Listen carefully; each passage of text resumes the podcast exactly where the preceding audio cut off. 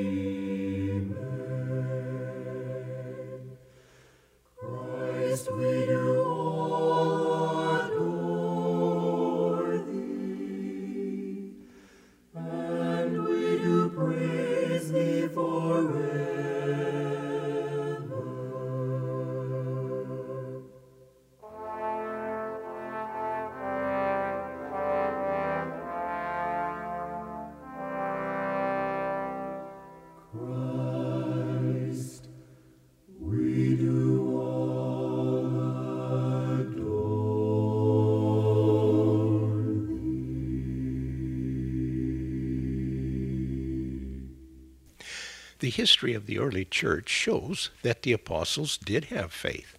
According to Luke, they met, they prayed, and then went out and shared the good news of the gospel, changing the hearts and minds of the people around them. Their faith was in the power of God to change lives. Now, here with our study is Pastor Henry Harder. One of the attributes of Jesus that we like most is his limitless and unconditional love. It's true that Jesus was God's love incarnate. But there was another side to Jesus which we dare not miss, and that relates to judgment. When he commanded the demons to leave in the country of the Gadarenes, he permitted them to enter the pigs, knowing, of course, that the pigs would make their way to the lake and drown.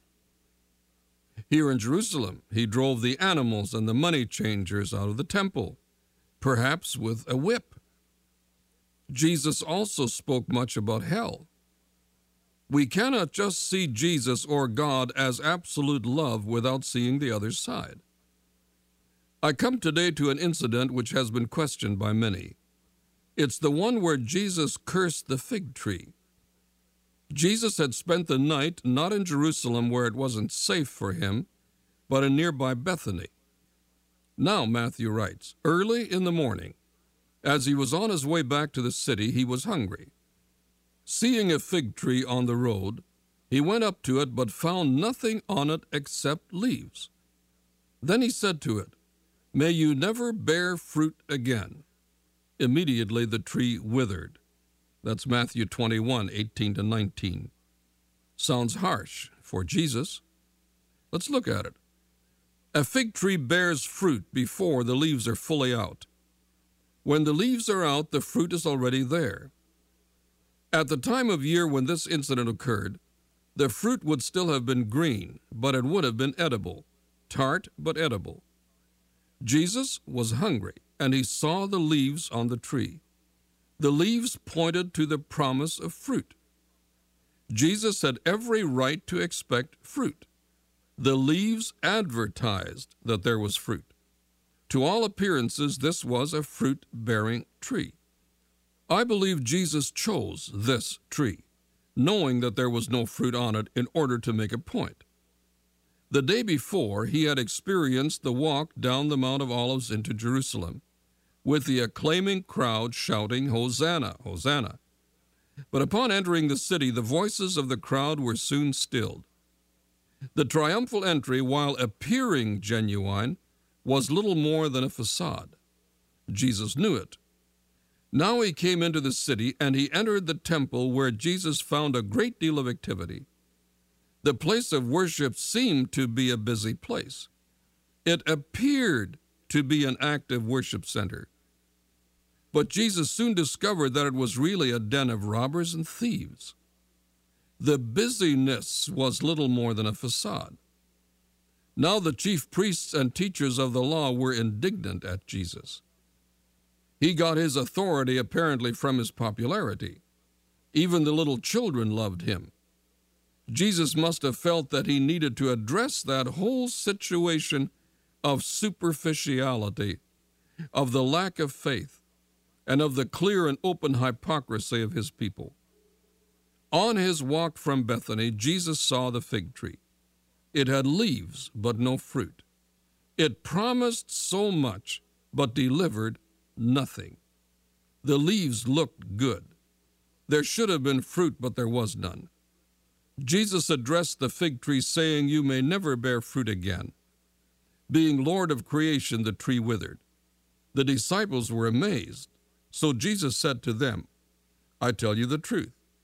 If you have faith and do not doubt, not only can you do what was done to this fig tree, but also can you say to this mountain, Go throw yourself into the sea, and it will be done.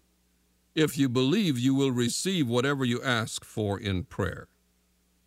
Looking at this incident this way, within the context, Jesus might well be saying to his people, You have all the promise of fruit. The leaves are there, and they are showing, but they're not producing. There's no fruit. The issue, according to the words of Jesus, which I just read, is genuine faith and righteousness. That was missing in that generation. The representatives of that generation had turned against Jesus the Messiah. There was no faith that what God had promised he would do, and that great things were happening that would split history. I believe that what Jesus said to that generation of his people, he is saying to all people of every generation. Far from being a harsh act of Jesus, it was a loving act designed to call people to faith in him and to walk in righteousness.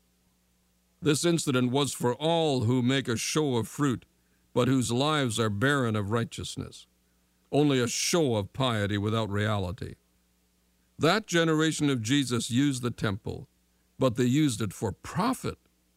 Religion for profit. Sounds contemporary. Later, Jesus has some very harsh words to say for the teachers of the law and the Pharisees in chapter 23. Over and over, he calls them hypocrites. That's really what it is. They put on a great act of devotion and piety. They advertise their fruit. But like that fig tree, it's only leaves. The fruit which should have been there was missing. Their religion, like those leaves, was only a facade. The center is always Christ. It is on Him that faith rests. He must be faith's object. Among contemporary evangelicals, there is a move on the part of some to make Christianity God centered rather than Christ centered. This leads to the idea that salvation isn't only in Christ. There might be other ways, as long as there is a faith in God, whatever you call him. Jesus here unequivocally centers faith in him as God's unique Son and Savior. Those early Christians using the symbol of a fish had it right. Jesus, Christ, God, Son, and Savior. That says it all.